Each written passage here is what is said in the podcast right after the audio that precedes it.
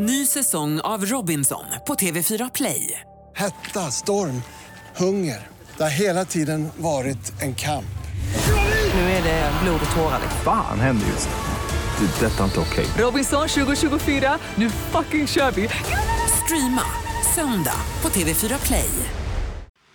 Radio play. För jag har ju erfarenhet av att komma ut som bög. Jag har erfarenhet av att komma ut som transtjej.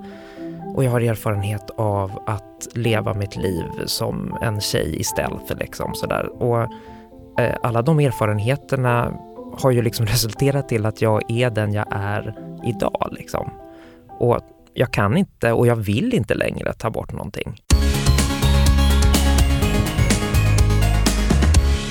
Hallå Anton! Hallå Tobias! Och hej till dig som lyssnar! Tack för att du gör det på Regnbågsliv, podden där vi tar upp allt under regnbågen. Varje torsdag. Helt rätt. Eller hur? Och nu är vi tillbaka, eh, jag är eh, precis hemkommen från Falun. Jag har sett på din Insta-story att du har varit på Alcazar. Jajamän, 20 years of disco, det är deras avskedsturné. Andreas Lundstedt och Tess och Lina, de var så bra! Alltså det är glitter, glamour, det är allt som jag älskar. Vilka entertainers och vilken sorg för diskon när inte de kommer finnas längre. Men de kommer säkert tillbaka, det tror jag nog. Ja, till och med ABBA har ju kommit tillbaka så. Ja, tydligen, så att eh, ja, och Anton du har också kommit tillbaka ifrån utlandet Just Jag har varit i både Bryssel, där jag har varit på Europaparlamentet, sen så har jag varit i Polen, i Krakow och i Auschwitz och Auschwitz-Birkenau. Det är alltså the Aus- Auschwitz vi pratar om Ja, precis. Eh, förintelselägren från andra världskriget.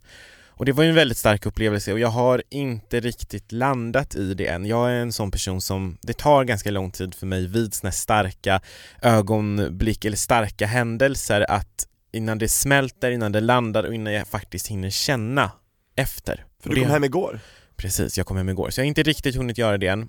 Men det var ju såklart väldigt många starka och fruktansvärda eh, bilder. Mycket värre än vad du kunde föreställa dig kanske Så jag har läst på ganska mycket och sett mycket filmer, dokumentärer, läst böcker och så. Jag har också varit i Dachau, ett eh, koncentrationsläger då som var i, i södra Tyskland.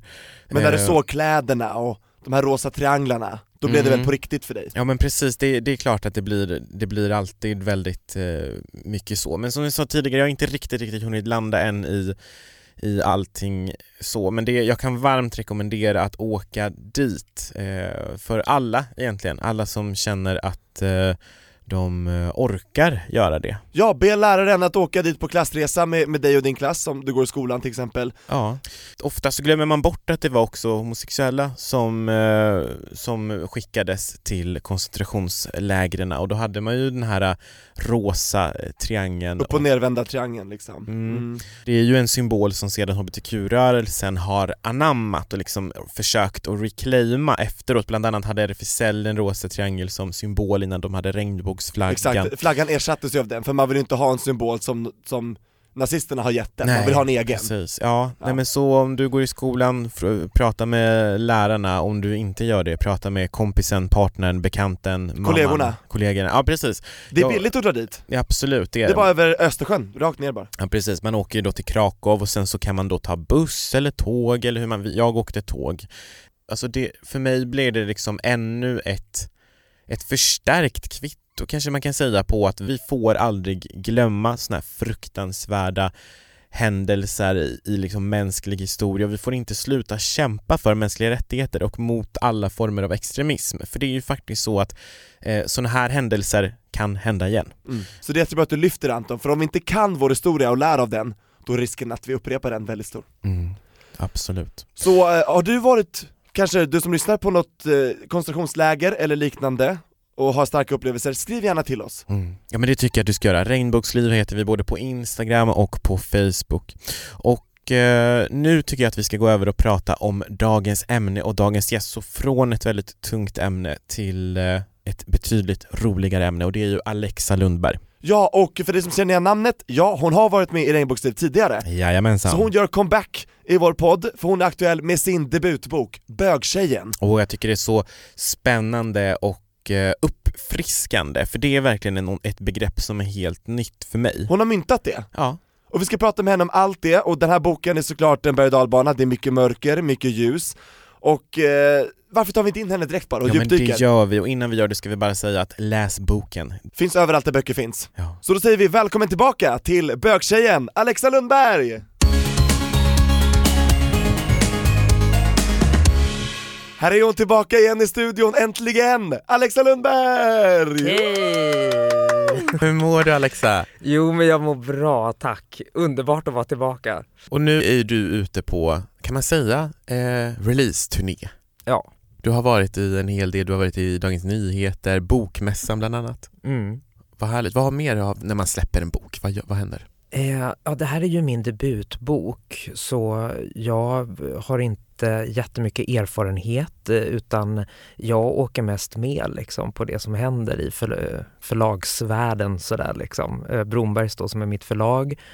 Eh, de får en massa förfrågningar som de skickar till mig och skriver upp i kalendern och så åker jag dit jag ska. Liksom, eh, på timman jag ska. Just det.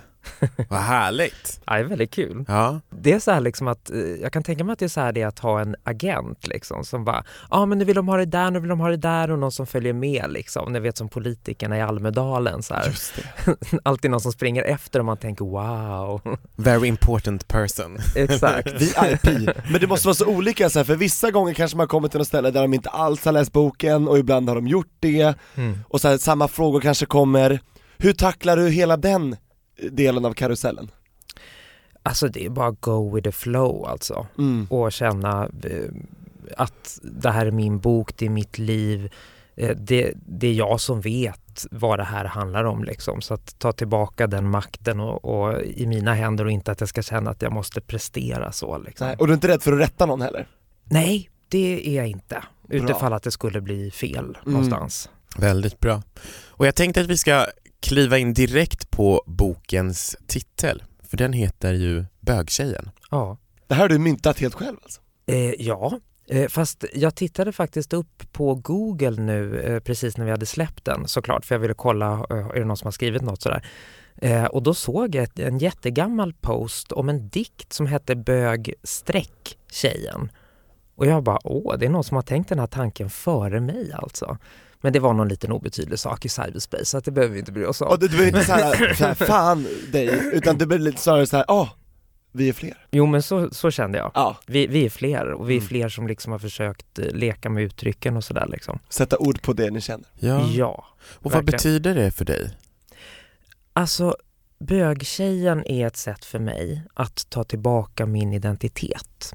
Eh, eller snarare mina erfarenheter för att eh, när man har gjort en könskorrigering då är det ju väldigt vanligt att man, och det- och det var ju det som var syftet från början, liksom, att man ska leva sitt liv i den önskade könsrollen då liksom. Och helst skulle man leva i stealth, alltså att man inte skulle berätta för någon annan vad eh, ens bakgrund är. Eh, och gör man Men det tidigare namnet som man, eller, ja, eller typ så. Ja, och att du överhuvudtaget är född som kille liksom Mm. då. Eh, och det där, eh, det där var ju från början, alltså det var ju över hundra år sedan man gjorde de första försöken så det är inte så konstigt att det där har funnits men idag, eh, vi går mer och mer i terapi, liksom det är viktigt, eh, vi lever verkligen i en tid då det är viktigt att vara sig själv, det är liksom det som är eh, temat på något vis i våran tid tycker jag. Eh, och då är det, alltså det blir väldigt kontraproduktivt att man både då ska vara sig själv inom citationstecken och gömma undan någonting. Alltså som att jag inte skulle få berätta att jag hade haft cancer och att, vilket är en jätteerfarenhet som har lärt mig jättemycket liksom.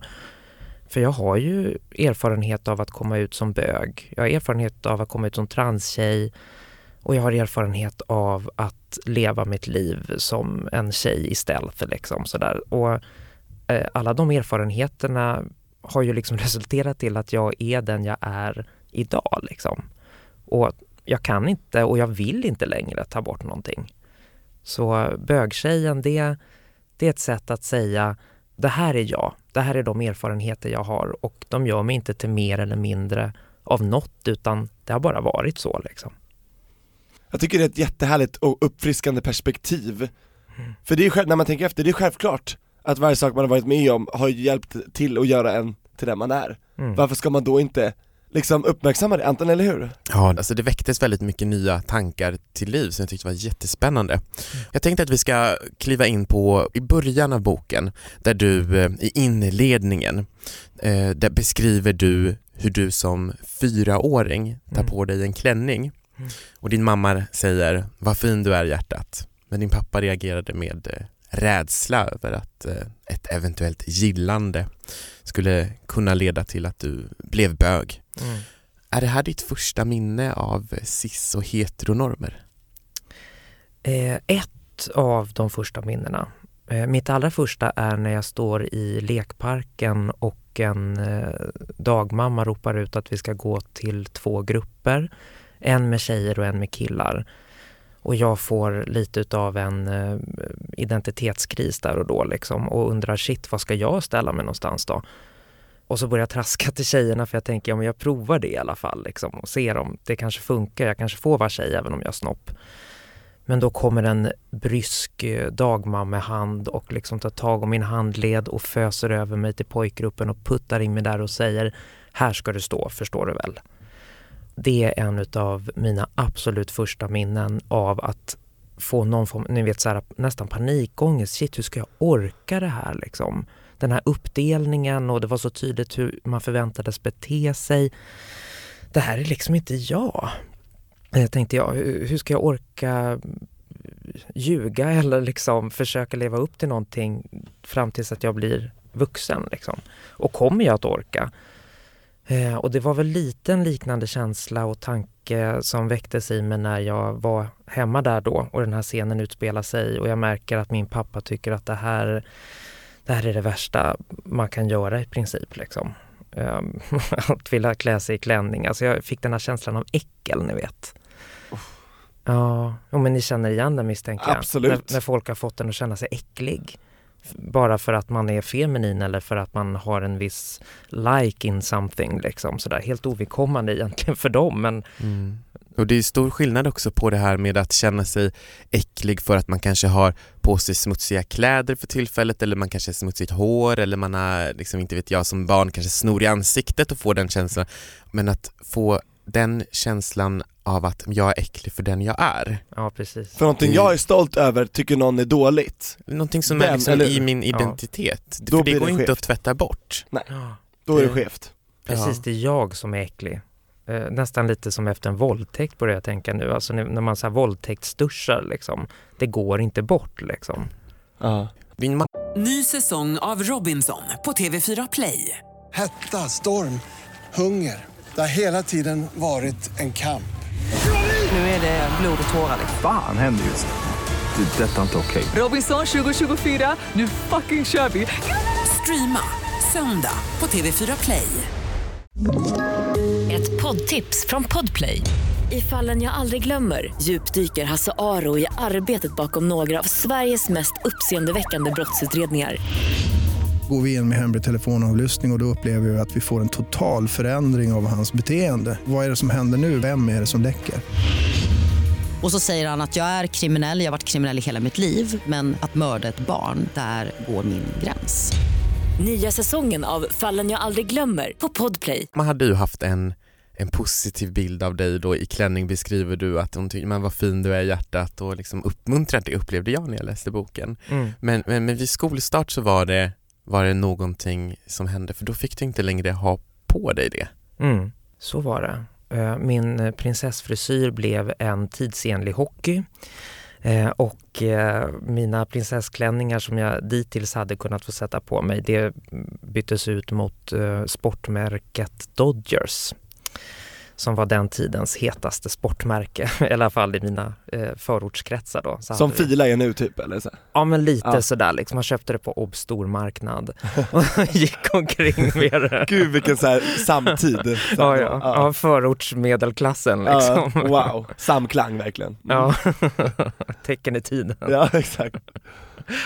Nej men så då fick, eh, det blev väldigt tydligt, min mamma sa till och med eh, tydligt till mig att nu, nu är det slut med utklädnaden Alexa, nu åker tjejkläderna i teaterlådan. Men här måste jag bara få hoppa lite i tiden då. Absolut.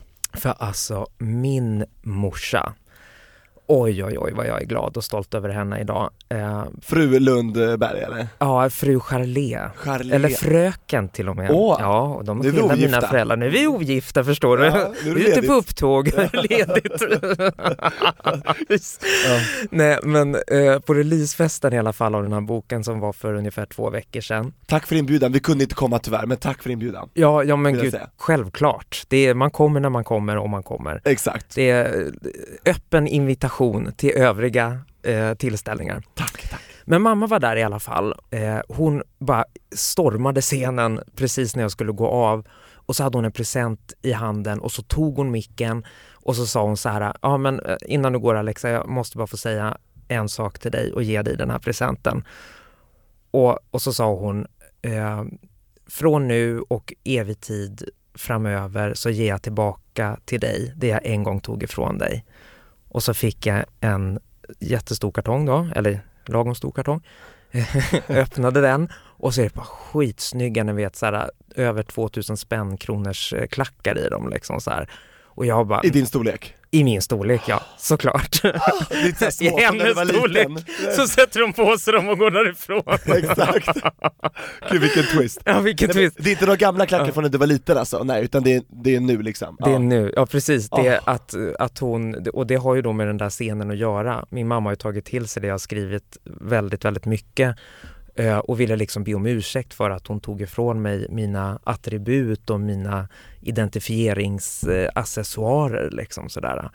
Vilket var extremt fint och då jag började ju fulgråta på scenen och så var det ett kort där med liksom en, en liten, liten flicka i mammas för stora klackskor liksom. Och så stod det de där orden hon hade sagt liksom.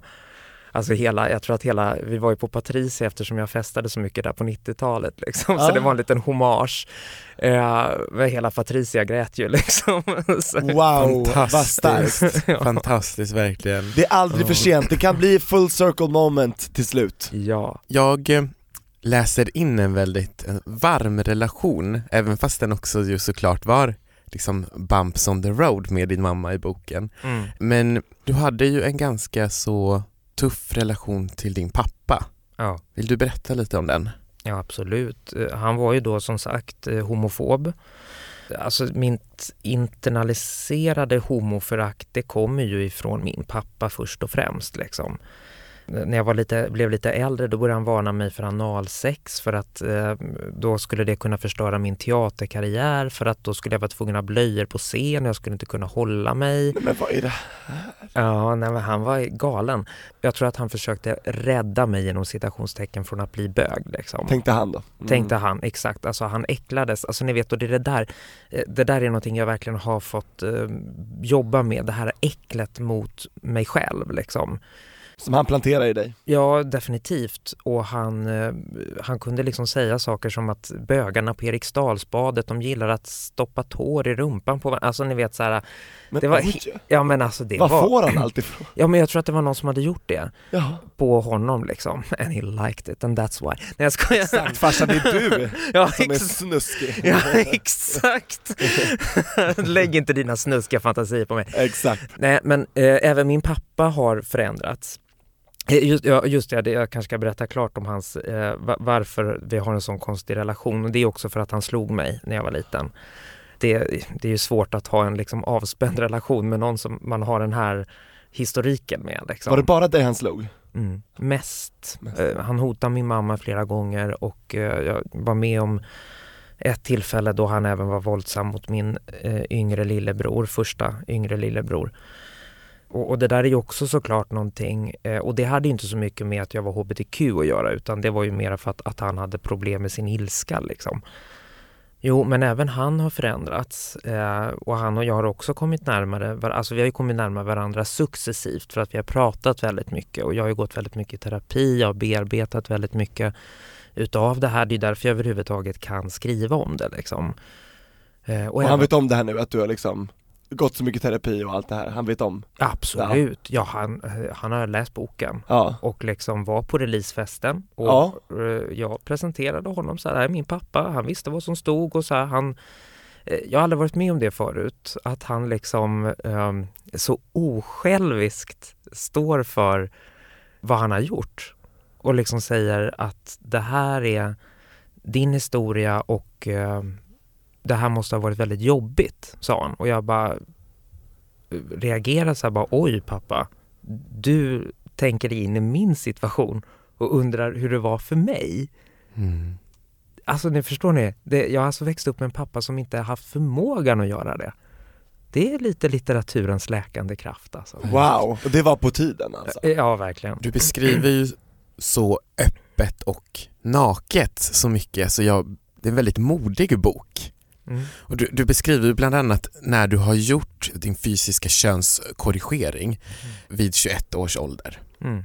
Så bor du ju då hemma hos dina föräldrar efter för att reparera dig. Mm. Ja, För att återhämta dig. Ja, men, reparera underlivet kan man väl Ja, säga. ja men precis. Och eh, där var det någonting som tog fart liksom, i relationen. Eller inte tog Mm. fart, men där var det, en, det var en ganska dramatisk tid. Ja, det var det. Det var väl sista gången då som min pappa fick ett utbrott på mig eh, för att han tyckte att jag hade mm, hållit honom från sig liksom, eh, efter operationen. Att han inte längre var en viktig person i mitt liv. Liksom, sådär. Eh, så då blev han våldsam, även om han inte slog då, men ändå stod och skrek på mig och sådär liksom. Ja, och det blev ju lite som en uppgörelse för jag skrek tillbaka. Liksom att så här bara, ska det vara på det här viset då kan du dra åt helvete! Alltså ni vet så här bara, så här barnets revolution liksom. Var det första gången du stod upp eh, mot honom då? Ja, ordentligt. För det hade du inte vågat under uppväxten kanske? Nej. Nej, Och nu var jag liksom 20 år, jag var nyopererad och jag såg det liksom absurda i situationen att liksom han står och skriker på mig när jag liksom ska återhämta. Alltså jag menar det, det är bara, man gör inte så Står liksom. och sparkar på någon som liksom redan ligger ner så här och bara vill bara vila Ja. Ja det är, Nej, det, det är stört. Men i alla fall då, eh, han förstod att han skulle gå därifrån och jag fick då liksom, ni vet, ett panikångestanfall då jag liksom typ får ur mig allt det här som jag gått och burit på liksom. Och eh, min mamma kommer fram till mig och säger att hon ska lämna min pappa för att det här går inte längre. Sen har jag fått höra i efterhand då att det tydligen var på det viset att pappa gick ifrån mamma. Men eh, hon sa i alla fall vid det här tillfället att, att hon skulle gå ifrån honom så att hon hade ju fått nog i vilket Mm. fall. Ja, eh, så att de fick väl nog av varandra båda två kan jag tänka mig. Det var en destruktiv relation liksom. ja Den veken brann ut i bägge ändar kan man säga Ja, precis. Poff! Ja. Du beskriver ju väldigt tydligt det här med eh, fack som du upplevde och normer.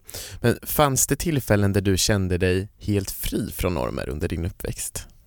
Ja, absolut. Min strategi blev ju, och det här är ju väldigt sorgligt, eh, men eh, min strategi blev ju när jag märkte att jag inte passade in att liksom sluta mig. Gå in i en egen bubbla, vilket också är väldigt vanligt bland barn som blir misshandlade.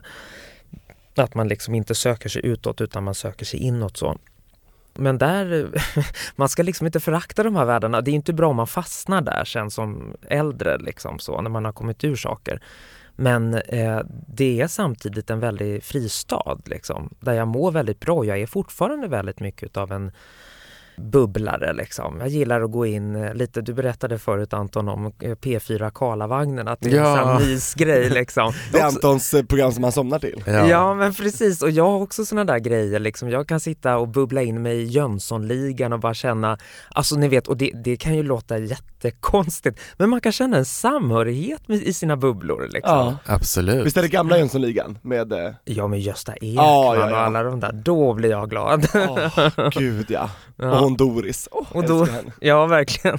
åh underbart. Jag relaterar verkligen till det. What happens in bubblan stays in bubblan. Ja men precis, det håller jag Precis, verkligen med don't eh, burst the bubble så att säga. Ja men precis. Spräck inte bubblan Anton. Någonting som jag tycker är väldigt, väldigt fint i boken också, det är eh, farmor Gerd, Mm. din farmor. Ja inte min alltså utan Ja Alex just det, för din farmor heter också Gerd, så nu blir du lite... Hej farmor Västerås, hoppas det är bra på ålderdomshemmet Farmor Gerd. Ja, Just det. Mm. Gånger två då. Det gör hur gammal blev hon? Hon blev 81. 80, åh min är 82 Ja, hon, hon fick eh, begynnande demens tror vi.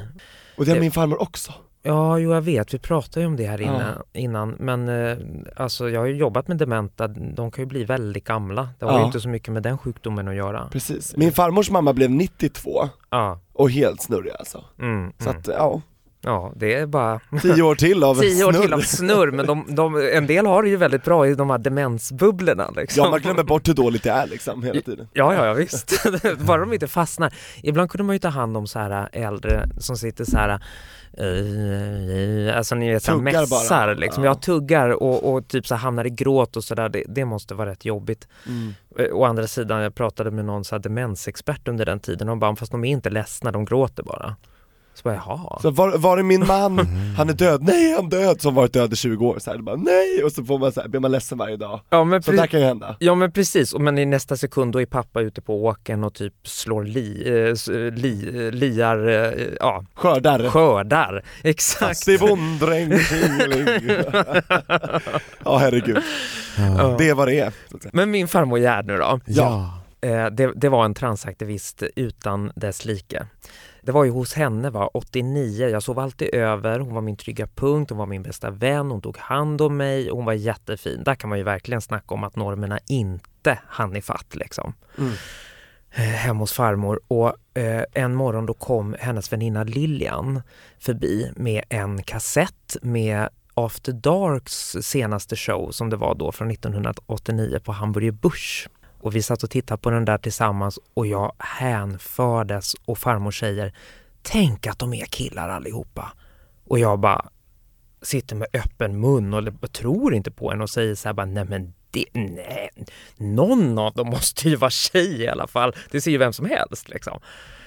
Men det var det inte och där satt jag och helt enkelt kände igen mig helt plötsligt i oj, det finns fler som är som jag.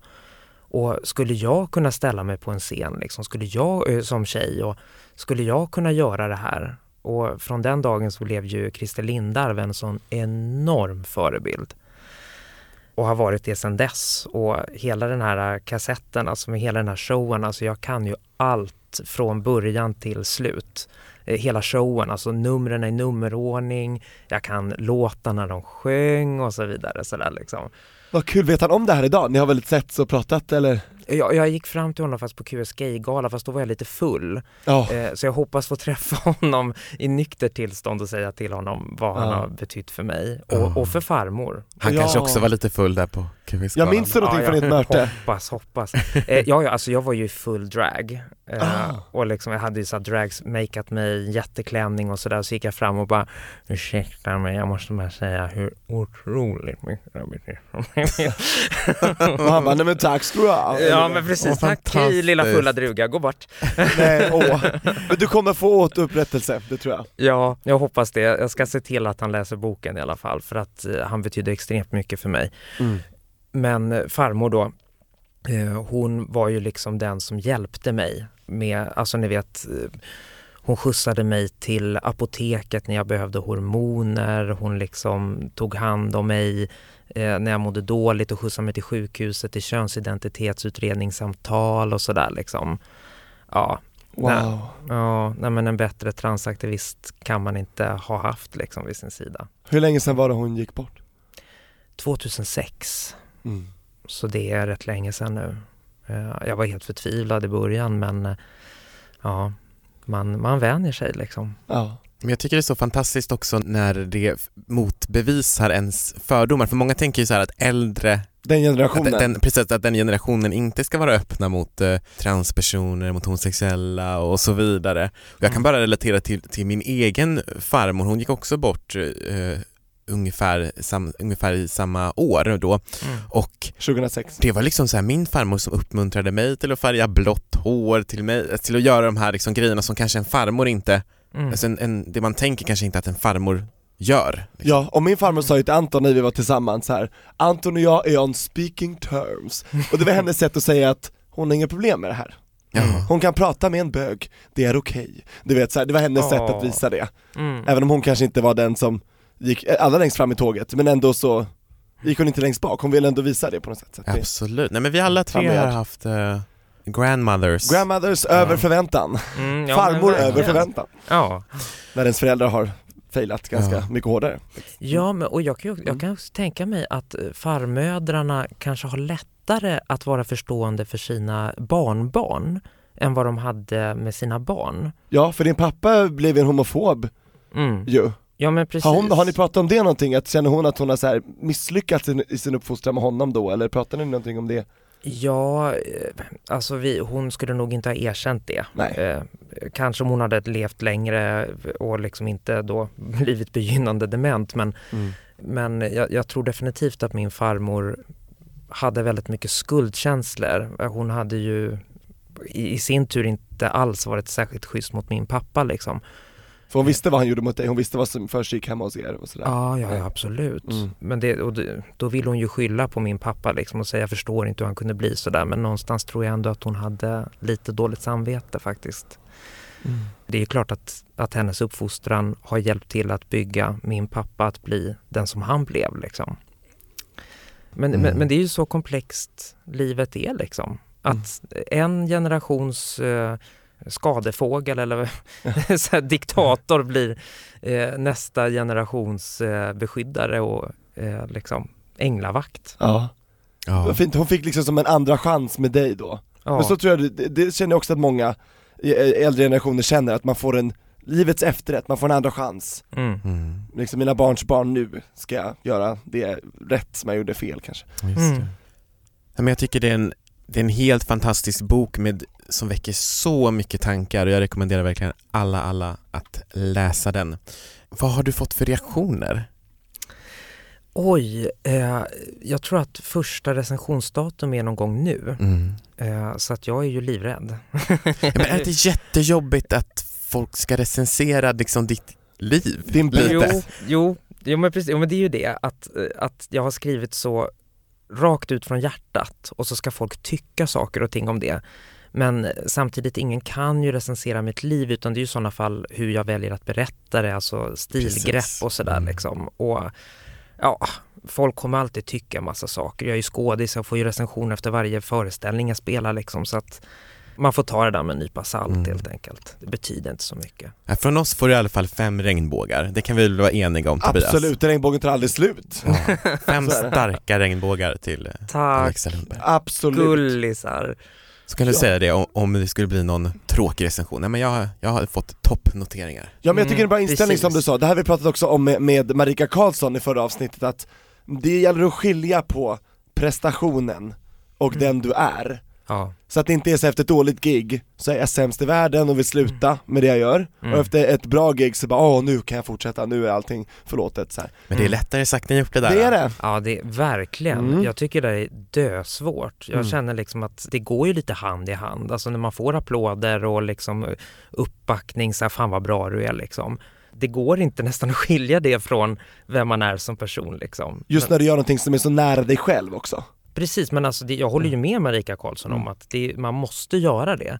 Men de gånger man gör det, jag tycker det är så himla svårt att fly den där äh, besvikelsekänslan liksom. När man låter sig inom citationstecken liksom fade away, inte vara på topp liksom. Ja. Hur gör du för att tona upp igen då så att säga? När du tonar ner så här.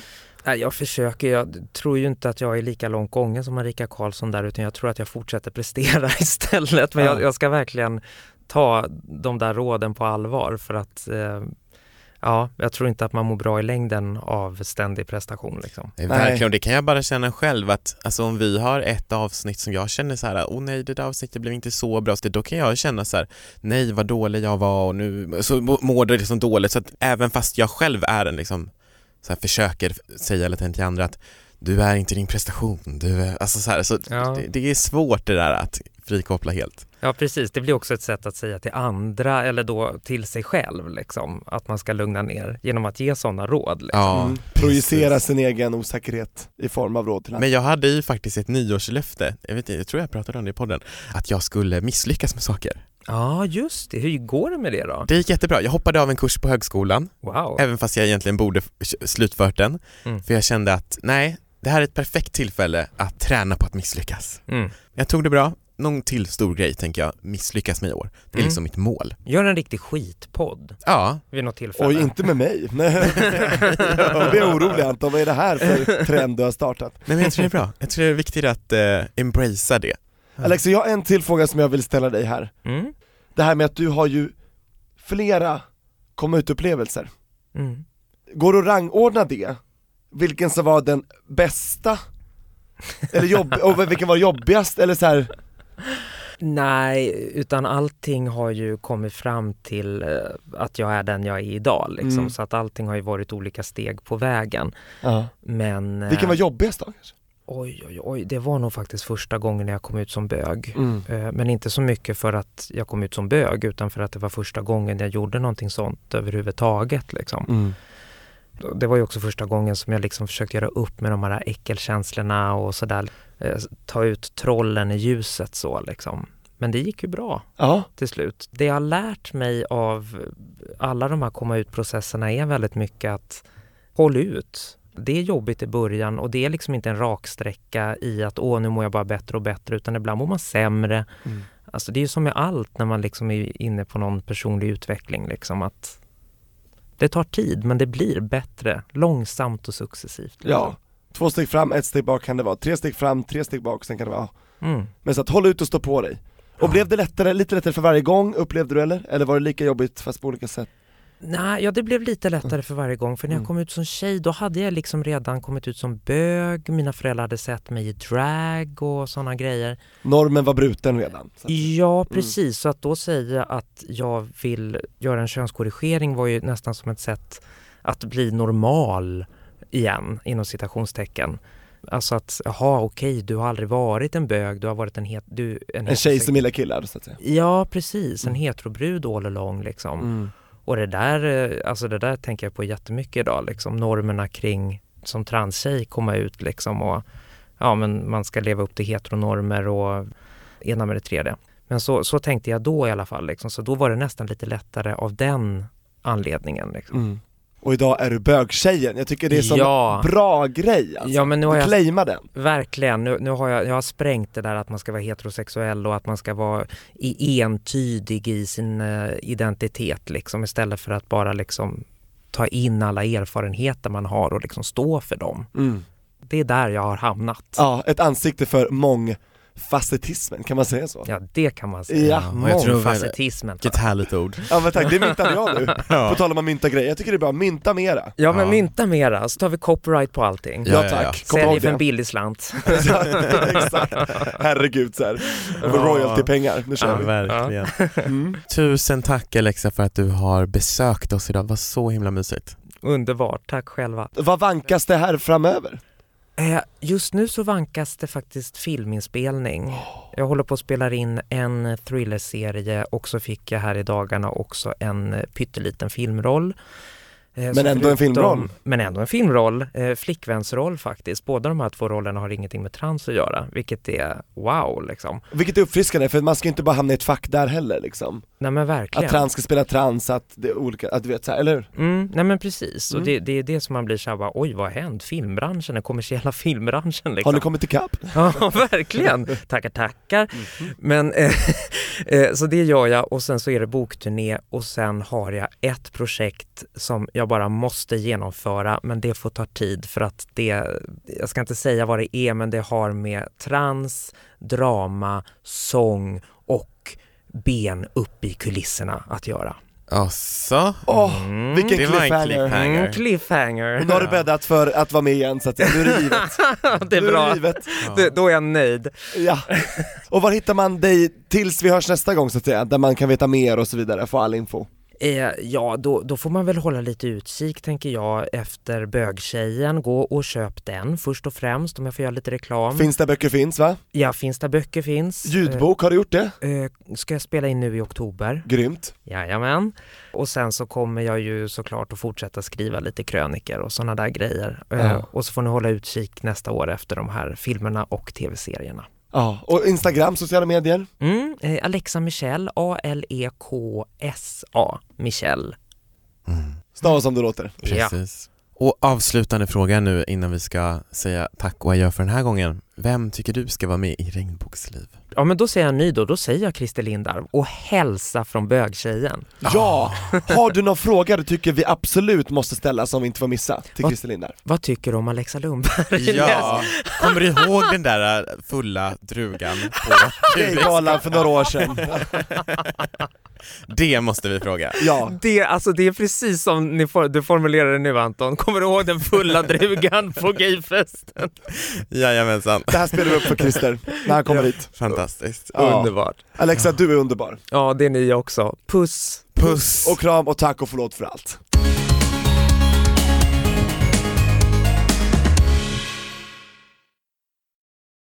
Ny säsong av Robinson på TV4 Play. Hetta, storm, hunger. Det har hela tiden varit en kamp. Nu är det blod och tårar. liksom. Fan händer just det. Det är detta inte okej. Robinson 2024, nu fucking kör vi! Streama söndag på TV4 Play.